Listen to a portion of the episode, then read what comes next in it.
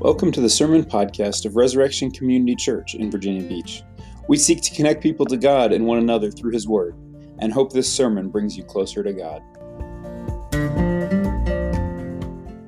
Now let's turn our attention to God's Word. So we're going to hear God's Word this morning from Genesis chapter 44, uh, sliding into chapter 45, because chapter 44 kind of ends on a cliffhanger, and that just would not would not do to just end at chapter 44. It just, it just wouldn't be right. Uh, so we're just going to go a little bit into 45 as well. This, for those of you who have been here, uh, this is continuing in the story of Joseph. Uh, for those of you who have not been here, uh, this is still continuing in the story of Joseph. Uh, but to, to fill you in quickly, Joseph was the favored son uh, out of his 12 brothers, favorite of his father. That made his brothers jealous. and as a result, they almost killed him and instead sold him into slavery in Egypt. Um, and so Joseph was separated from his brothers. His family thought he was dead, uh, has thought that for many years. He has been down in Egypt where he suffered a great deal, but ultimately, because God allowed him to interpret Pharaoh's dreams, he has put Joseph in the position of being in charge of all of Egypt, while Joseph manages Egypt through a devastating famine. Uh, they had seven years of good and plenty, uh, during which time Joseph stored up all the grain in the land uh, to provide for the coming seven years of famine. And we get to this point, it actually turns out, we'll, we'll hear it in this uh, section, that the famine has been going on for two years. There's still five years left to go of famine as Joseph tries to manage the grain supplies that they have. But part of that is his brothers came down to buy grain in Egypt, not knowing that Joseph was in charge. And he has been uh, you might say toying with his brothers. Uh, that's probably a little trite. He's really been testing his brothers. He's really been working through what it means to bring about true repentance and forgiveness and reconciliation with his brothers. So they came down to buy grain. He sent them back and said, Bring your brother Benjamin. They didn't want to do that. Jake Benjamin didn't want to come. Jacob, his father, didn't want to send Benjamin. And finally, they were desperate. And so they came with Benjamin. Joseph feasted with them and is now sending them back home. Uh, but another, another test is coming. So this is Genesis chapter 44. After uh, Joseph has feasted with his brothers, but they don't know who he is. They think he's just the governor of Egypt. And they really don't understand how he's kind of been very rough to them, but also treated them very well in a lot of other ways. So they're on their way home. Genesis 44, starting verse 1. Then he commanded the steward of his house, that's Joseph commanded, Fill the men's, his brothers, sacks with food, as much as they can carry, and put each man's money in the mouth of his sack, and put my cup, the silver cup, in the mouth of the sack of the youngest, with his money for the grain. That was Benjamin. And he did as Joseph told him. As soon as the morning was light, the men were sent away with their donkeys. They had gone only a short distance from the city. Now Joseph said to his steward, Up, follow after the men, and when you overtake them, say to them, why have you repaid evil for good? Is it not from this that my Lord drinks, and by this that he practices divination? You have done evil in doing this. When he overtook them, he spoke to them these words. They said to him, Why does my Lord speak such words as these? Far be it from your servants to do such a thing. Behold, the money that we found in the mouths of our sacks we brought back to you from the land of Canaan. How then could we steal silver or gold from your Lord's house? Whichever of your servants is found with it shall die, and we also will be my Lord's servants. He said, Let it be as you say. He who is found with it shall be my servant, and the rest of you shall be innocent. Then each man quickly lowered his sack to the ground, and each man opened his sack, and he searched, beginning with the eldest and ending with the youngest. And the cup was found in Benjamin's sack. Then they tore their clothes, and every man loaded his donkey, and they returned to the city. When Judah and his brothers came to Joseph's house, he was still there. They fell before him to the ground. Joseph said to them, What deed is this that you have done? Do you not know that a man like me can indeed practice divination? And Judah said, What shall we say to my Lord? What shall we speak? Or how can we clear ourselves? God has found out the guilt of your servants. Behold, we are my Lord's servants, both we and he also in whose hand the cup has been found. But he said, Far be it from me that I should do so. Only the man in whose hand the cup was found shall be my servant. But as for you, go up in peace to your father. Then Judah went up to him and said, O my Lord, please let your servant speak a word in my Lord's ears, and let not your anger burn against your servant, for you are like Pharaoh himself. My Lord asked his servants, saying, Have you a father or brother? And we said to my Lord, We have a father, an old man, and a young brother, the child of his old age. His brother is dead, and he alone is left of his mother's children, and his father loves him. Then you said to your servants, Bring him down to me, that I may set my eyes on him. We said to my Lord, The boy cannot leave his father, for if he should leave his father, his father would die. Then you said to your servants, Unless your youngest brother comes down with you, you shall not see my face again. When we went back to your servant, my father, we told him the words of my Lord. And when our father said, Go again, buy us a little food, we said, We cannot go down. If our youngest brother goes with us, then we will go down. For we cannot see the man's face unless our youngest brother is with us. Then your servant, my father, said to us, You know that my wife bore me two sons. One left, left me, and I said, Surely he has been torn to pieces, and I have never seen him since. If you take this one also from me, and harm happens to him, you will bring down my gray hairs and evil to Sheol. Now, therefore, as soon as I come to your servant, my father, and the boy is not with us, then, as his life is bound up in the boy's life, as soon as he sees that the boy is not with us, he will die. And your servants will bring down the gray hairs of your servant, our father, with sorrow to Sheol. For your servant became a pledge of safety for the boy to my father, saying, If I do not bring him back to you, then I shall bear the blame before my father all my life. Now, therefore, please let your servant remain instead of the boy as a servant to my Lord, and let the boy go back with his brothers. For how can I go back to my father if the boy is not with me? I fear to see the evil that would find my father. See, that's why we can't, we can't stop there. Then Joseph could not control himself before all those who stood by him. He cried, Make everyone go out from me. So no one stayed with him when Joseph made himself known to his brothers. And he wept aloud so that the Egyptians heard it and the household of Pharaoh heard it. And Joseph said to his brothers, I am Joseph. Is my father still alive? But his brothers could not answer him, for they were dismayed at his presence. So Joseph said to his brothers, Come near to me, please. And they came near. And he said, I am your brother Joseph, whom you sold into Egypt. And now do not be distressed or angry with yourselves because you sold me here. For God sent me before you to preserve life. For the famine has been in the land these two years, and there are yet five years in which there will be neither plowing nor harvest. And God sent me before you to preserve for you a remnant on earth and to keep alive for you many survivors. So it was not you who sent me here, but God. He has made me a father to Pharaoh and lord of all his house and ruler over all the land of Egypt. Hurry and go up to my father and say to him, Thus says your son Joseph, God has made me Lord of all Egypt. Come down to me, do not tarry. You shall dwell in the land of Goshen, and you shall be near me, you and your children and your children's children, and your flocks, your herds, and all that you have. There I will provide for you, for there are yet five years of famine to come, so that you and your household and all that you have do not come to poverty. And now your eyes see, and the eyes of my brother Benjamin see that it is my mouth that speaks to you. You must tell my father of all my honor in Egypt and of all that you have seen. Hurry and bring my father down here. Then he fell upon his brother Benjamin's neck and wept, and Benjamin wept upon his neck. And he kissed all his brothers and wept upon them. After that, his brothers talked with him. Let's pray. Father, thank you for your word. Thank you that you did this, that you brought about this amazing reconciliation, uh, this amazing uh, work that you did. Thank you that you caused it to be written down and preserved for us, that this might be your word for us today. Would you take this word and sink it deep into us, that it would not merely be information for our heads, but transformation for our lives, changing the way that we think, the way that we feel, the way that we live. We pray this in Jesus' name. Amen. Uh, there is a, uh, you may, many of you may know, but some of you may not know, uh, the story of Louis Zamperini. Uh, Louis Zamperini, his story is uh, most famously told in the book and the movie Unbroken. Uh, but Louis Zamperini was first a, a runner and Olympian. Uh, he competed in the 1936 Olympics, and then he uh, joined the Navy in war, or, or the Army or the Air Force. Now that I think about it, I can't remember. He was in the Pacific uh, during World War II, and he was shot down uh, during World War II. and he actually survived for 40 some days on a raft in the Pacific Ocean.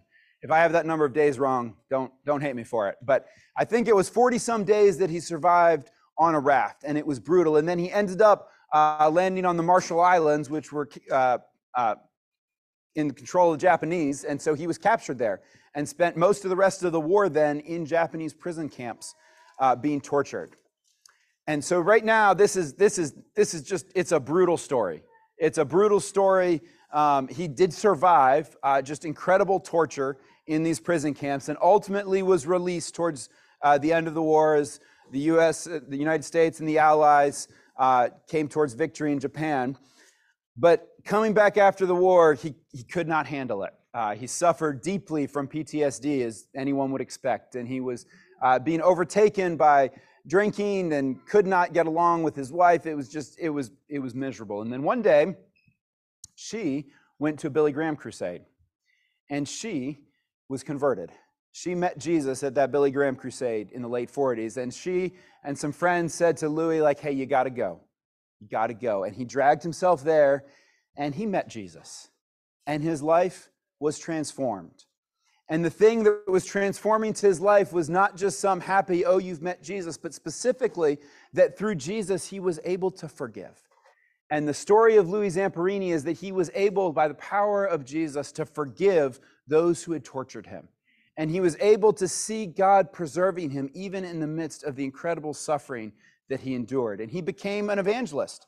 Uh, Billy Graham helped him uh, begin his own ministry of evangelism, including, so he, he started uh, doing evangelism, telling people about Jesus, including he even went back to Japan ultimately and went back to the same prison camps where he had been held and offered forgiveness uh, to the Japanese soldiers. Now, all of them, all of them together, old men.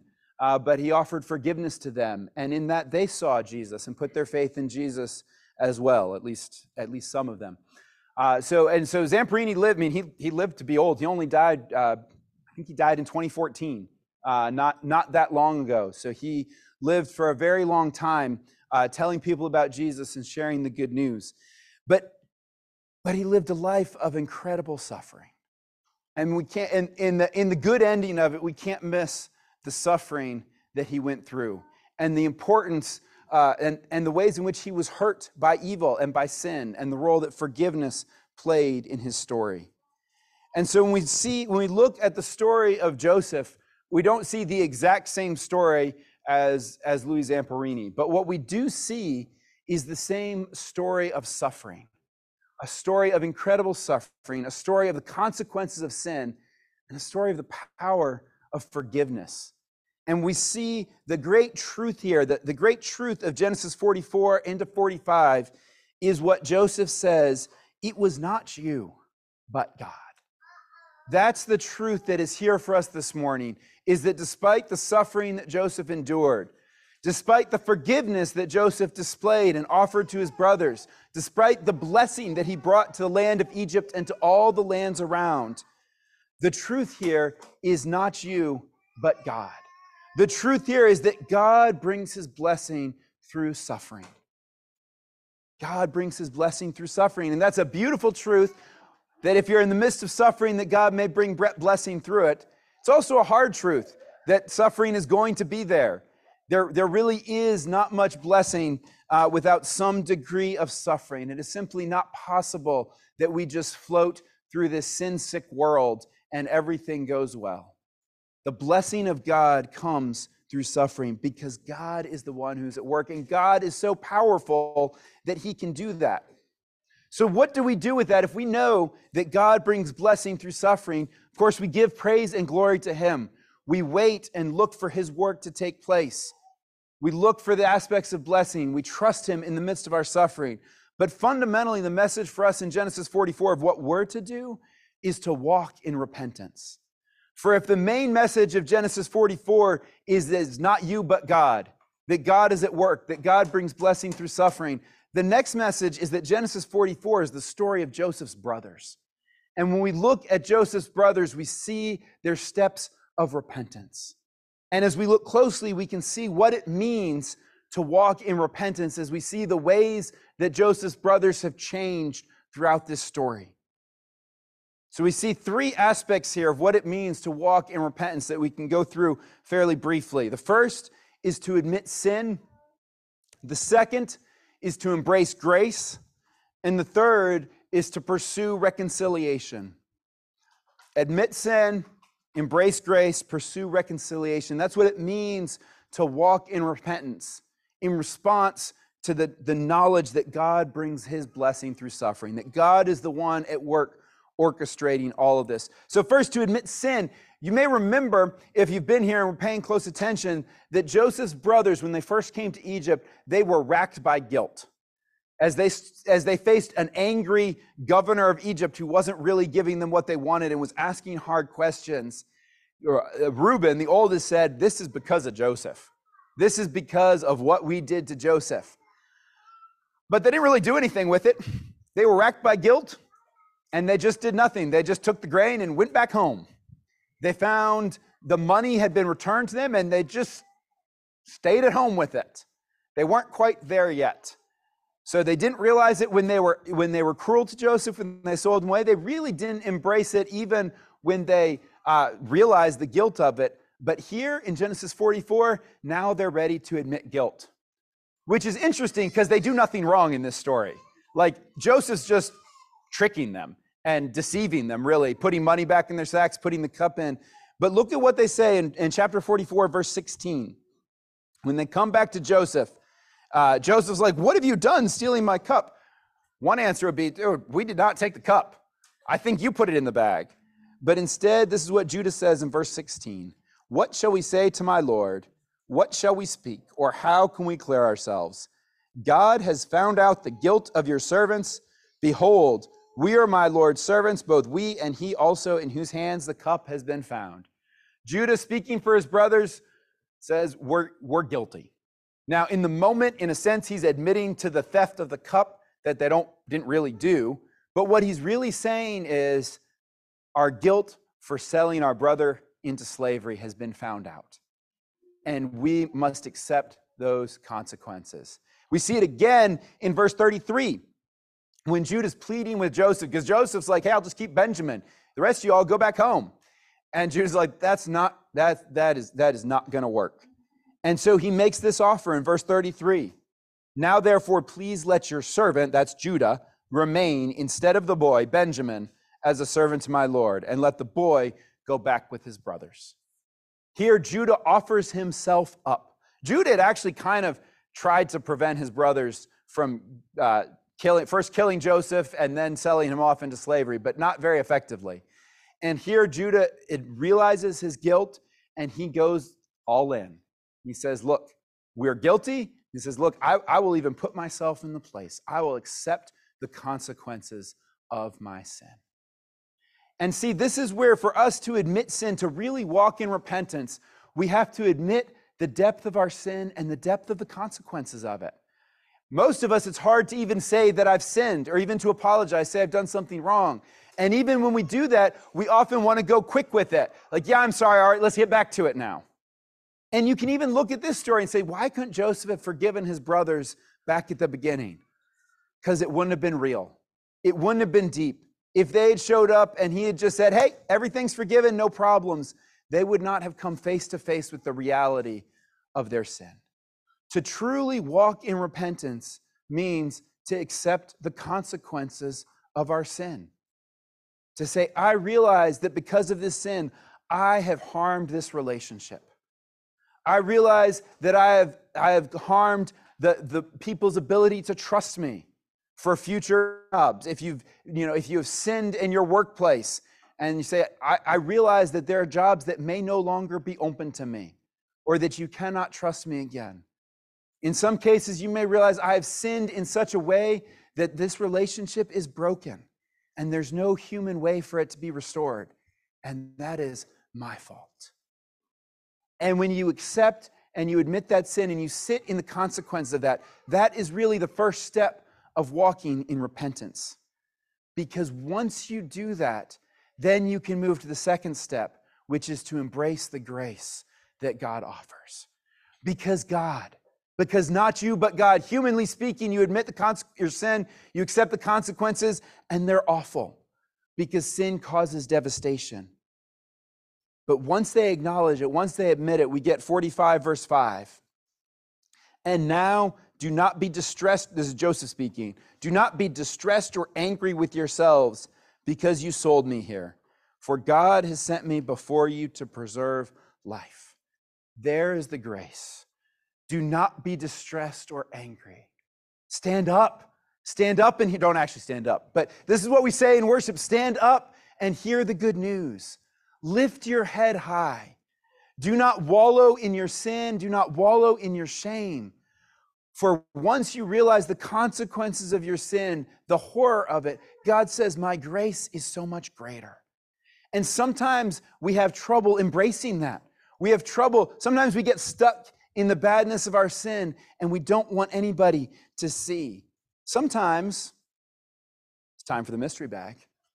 We put on masks. Look, it's an Iron Man mask. Not a COVID mask, this is an Iron Man mask. So if I put on this mask, like, why do we put on masks like this? Sometimes it's to hide our faces, sometimes it's to look tough. Do I look tough right now? Do I, do I look like Iron Man? Not, not really, right? I need, I need the whole armor. But when Iron Man puts on his whole armor, he looks tough. You can't see his face. He's, you can't know who he is. He's a tough guy. And we do the same thing. We try to look tough. We try to not admit our sin. And then sometimes even we kind of admit our sin, we just we don't want to see anybody.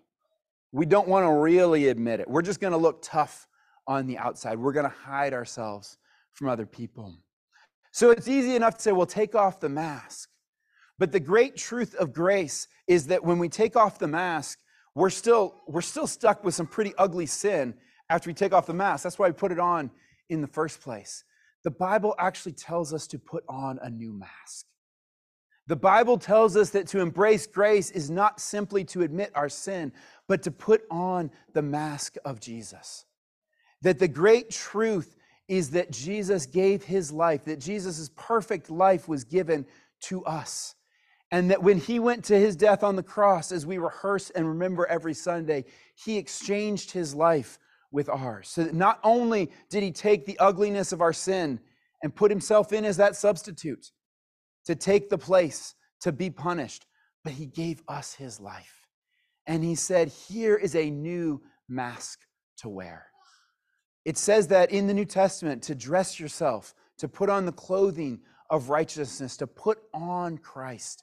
And this is a mask that is not just covering up, but a mask that becomes who we actually are. And so to embrace grace is to say, Yes, I've sinned, but yes, God, it's not me, it's God. And His grace is so much better, and I can walk in truth and in shame. Eh, I can walk in truth I can walk in honesty. I can walk free from shame because of what God has done for me and the life that He has given to me. The life of His Son Jesus to put on, to wear, to become more and more like Him each day. So that when we're wearing not this mask, but the clothes of Jesus, just like you can put on Iron Man and suit and think, I'm Iron Man, I'm Spider Man, we can go out and say, I am like Jesus. I have the life of Jesus in me. And by the power of His Holy Spirit, I can live that way. That's why we're called the resurrection community. It's not just a name, it's the power of Jesus in our lives. What is our community formed by? It is formed by the power of the resurrection of Jesus that lets us say, Yes, I have sinned. Yes, I have done wrong. I am imperfect in myself, but I am being made new by the resurrection of Jesus. And we're being made new as a church, as a community, by the resurrection of Jesus. And so we admit our sin, we embrace that grace, and that uh, lets us truly pursue the reconciliation. 45 15, I love it. He kissed all his brothers and wept upon them. After that, his brothers talked with him. That's it. They talked. They were, they were reconciled. They were a family again. This is where God is going. This is the new community that He is creating. Here, day in, day out in our church family, we want to see a little taste of that community. The ultimate community is yet to come when all of God's people are gathered together in the final resurrection community. When we come, when Jesus comes again and restores us, our, our bodies and souls together in new life, forever and ever, that we are reconciled together. The ultimate expression of that is yet to come. Parts of it we may never see in this earth. In the story of, of Zamperini, he did a lot of amazing things in his evangelism for many people. He offered forgiveness to his captors, but there was one in particular, the bird, who tormented him more than any other. He even offered forgiveness to the bird, but the bird would not meet with him. He sent him a letter offering forgiveness, but nobody knows whether it was ever read or received. We just don't know. That's the incompleteness of this life. We get little tastes of it in the resurrection community. We get little tastes of it in the church. We get little tastes of it in other relationships, but it's incomplete in this life. But our faith is that by the power of Jesus, it will be complete one day. For Jesus himself exemplified more than any other that God brings blessing through suffering.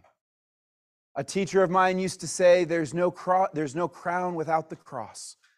That before Jesus would be raised up to glory, he had to go through the depths. And that's what he did for us. Just like Joseph going down to Egypt and then being raised up to bring blessing to the nations, Jesus himself went through the suffering of life, took all of our sin upon himself, and then turned it around into what we now know to be the glory of the cross. The cross by itself is not glorious, but the empty cross is glorious. For Jesus is no longer on that cross, he is raised from the dead. He took all of our sin and shame and he nailed it to the cross. And then he is seated at the right hand of the Father in glorious resurrection, interceding for us and pointing us to the day where we will all be made new as a resurrection community together. So, in the meantime, we, as we walk through this earth, we walk in repentance, trusting in His goodness, trusting in His power, trusting that we can admit our sin, we can embrace His grace, we can pursue reconciliation. We look forward to the great feast to come. Would you pray with me? Father, we thank you for this day. We thank you for your word. We thank you for your faithfulness to Joseph, to his brothers, that you brought about a beautiful reconciliation there. We pray that you bring that about in our lives, in all the places in our lives where relationships are broken by sin. Would you allow us to admit our sin, to embrace your grace, and to seek reconciliation in this, this life, trusting you for the great reconciliation to come? We pray this in Jesus' name. Amen. Thank you for listening to this sermon podcast from Resurrection Community Church. To learn more about our church and how you can connect with God and others, please visit resurrectionvb.org.